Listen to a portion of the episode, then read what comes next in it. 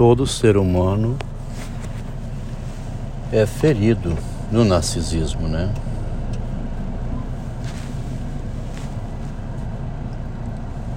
O ferimento narcísico é o que faz o homem justamente ser humano. Pensar, né? Torna-se um animal falante que compreende a realidade a partir do ferimento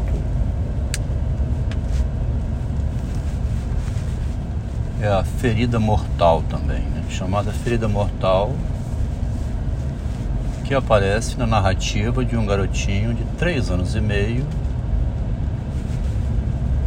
vendo seus familiares impotentes diante da morte. Faleceu um tio um médico e abateu a família. A mãe dele era irmã desse rapaz, de 30 anos de idade. Foi preso por um erro de denúncia em momento de feminismo exacerbado, né? Muito acelerado onde a mulher apresenta uma denúncia e o cidadão é humilhado, preso, levado em camburão. Nesse caso específico, era uma mulher de programa com quem o médico tinha algumas relações e ela passou a, a extorsão, querer dinheiro ameaçar. Devido a algum registro que ela deve ter tido, nos detalhes eu não tive acesso. Alguns registros que ela deve ter tido sobre o que acontecia na relação dos dois. Com esses registros, ela denunciou o rapaz. Por pura maldade, porque não conseguia obter o dinheiro que queria Sobre isso também não tenho detalhes. Seria um caso muito interessante se fosse narrado porque tem, por quem tem esses detalhes, melhores um pouco. Seria uma investigação literária, né? Uma maneira de organizar o sofrimento de quem ficou prejudicado por essa ação mal conduzida pela própria justiça. Ao acolher uma denúncia, imediatamente proceder à prisão. O rapaz ficou 30 dias detido, teve um infarte na cadeia e morreu. Veio a óbito, né? Essa ferida na família repercutiu na mente de um garotinho de 3 anos e meio então, uma ferida na imagem, né? Nas representações que ele tinha do ambiente. O garotinho passou a perguntar a quem acompanha ele quando ele vai morrer, se tem alguma coisa que ele pode fazer para não morrer, se todo mundo morre. Surgiu o filósofo três anos e meio, nasceu um filósofo. É um homem que pergunta sobre a realidade, o que é a vida, o que nós fazemos aqui. No início da formação psicológica do garotinho. Ele jamais esquecerá isso, ele vai abafar, né? com o tempo essa imagem cai um pouco no esquecimento vai sendo diluído com o tempo.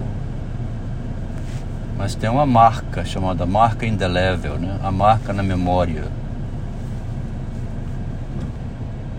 É o primeiro teste psiquiátrico, né? teste psicológico, que foi é, exposto o menino. Ele que tem que se a ver com isso, por mais que alguém de fora fale alguma coisa. Tem uma irmãzinha, um ano e meio ou dois a mais, que diz que quem morre assim vira estrela. Então ela já tem uma explicação que apazigua né, o psicológico dela. Vem tampar aí um buraco, né? Ferimento psicológico para ela não é tão impactante como ficou para o menininho, porque para ele ficou uma pergunta sem resposta. Para ela já tem um recobrimento da fantasia. A fantasia vem aqui então recobrir para poder acalmar o espírito e não ficar abalado eternamente, permanentemente angustiado com uma pergunta que não tem resposta.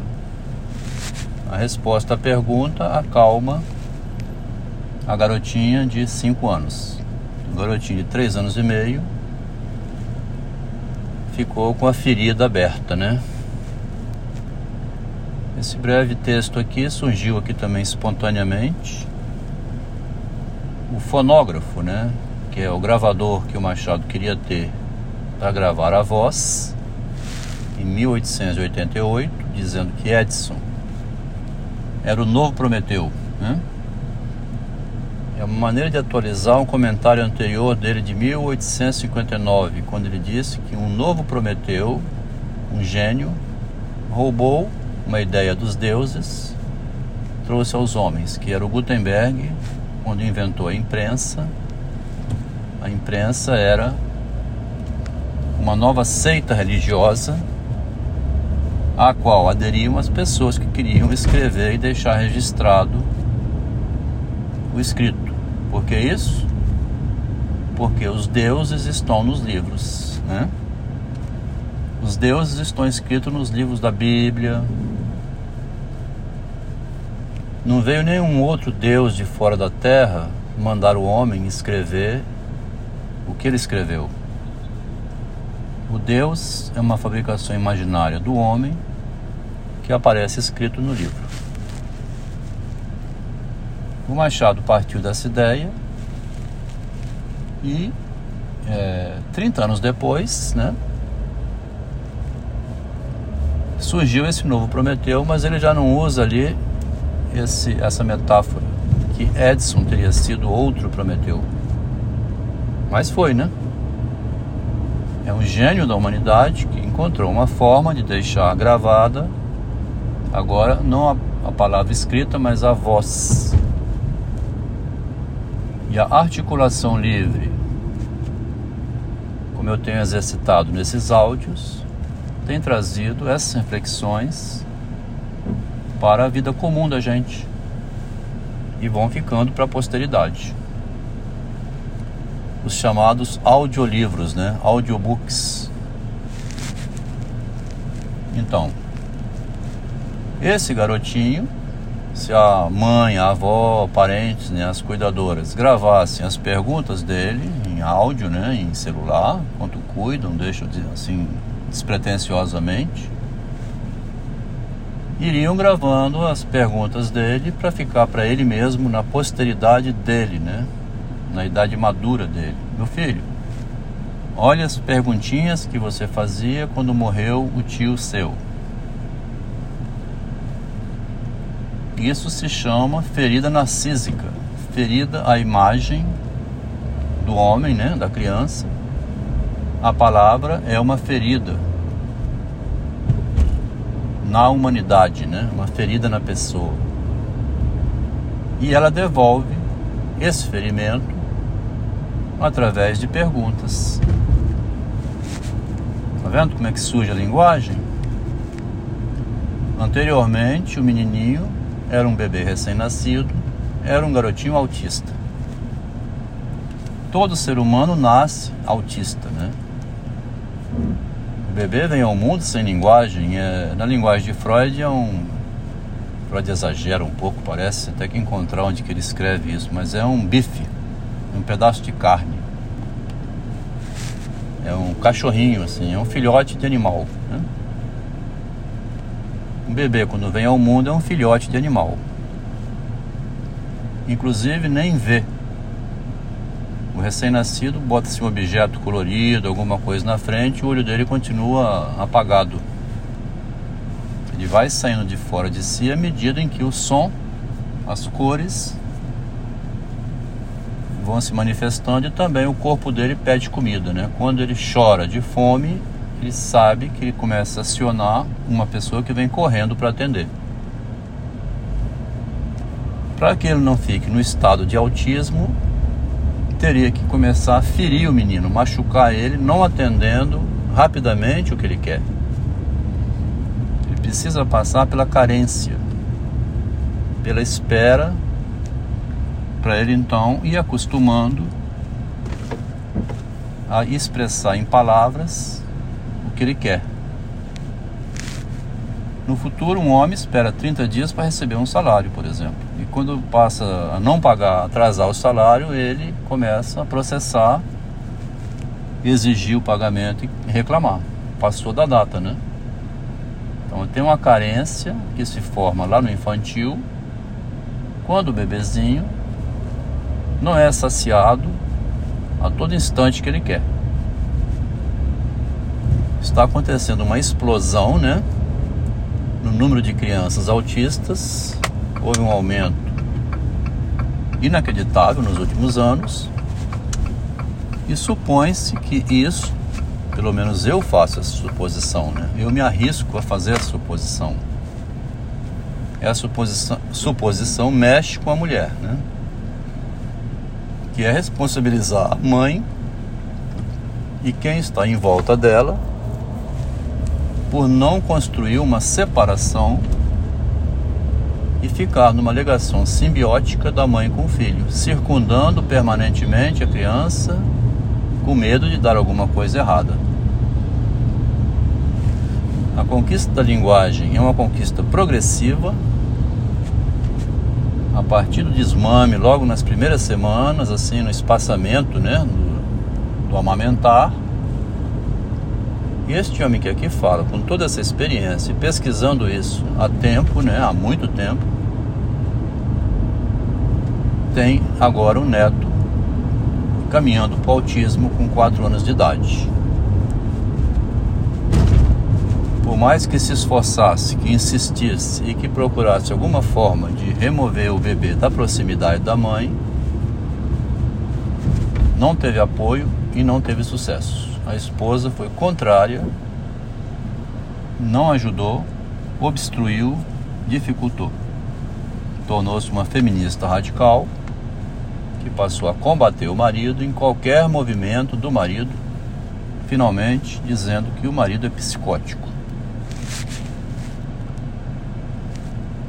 Então, esse caminhar desse texto aqui, né, falado no fonógrafo agora, ele vem dizer o seguinte: se a pessoa não souber usar as palavras, ela vai ter que, ela vai acabar usando outro recurso.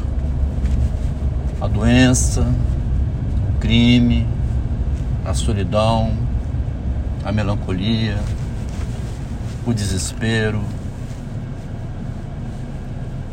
Agora, quem está ferido no narcisismo aqui, que é o avô, né, aos 65 anos de idade, passou a falar, a escrever justamente sobre isso. Desde criança veio o ferimento narcísico na criança, né, que se formou quando este homem velho de 65 anos tinha um ano, dois, três, quatro, cinco de idade formou-se uma criança ali que foi vivendo a sua vida e chegou aos dias de hoje, onde estuda essa reversão na história da pessoa. A minha origem é a mesma origem desse garotinho que, com três anos e meio, pergunta a quem cuida dele se tem como ele não morrer, se tem como ele evitar a morte. O que a pessoa que cuida respondeu é: no máximo você pode adiar. Evitar não consegue, não. Você pode postergar a morte. É o que eu estou fazendo, né? Morto em vida, como escreveu é, Kierkegaard, morto em vida, com a situação que aconteceu, essa ferida, né, mortal, é o tema de Kierkegaard o tempo todo. A ferida mortal. Ele está morto no narcisismo dele, mas continua vivo. Não pode morrer. Quando diz não pode morrer, não é um suicídio banal. Isso ele poderia fazer. O que ele não pode é sair dessa condição de um homem morto-vivo, que é o que o garotinho de três anos e meio já passou a ter. É um morto-vivo desde cedo. Mas isso aqui não é tão grave assim. Ele processa brincando, ele se distrai. E a pergunta ficou registrada apenas. Não quer dizer que é um menino destruído, né? Esse áudio poderia levar quem escuta a ficar preocupado. Não é. A pessoa que ouvir sabe que assim que se forma um homem, sofredor desde o início.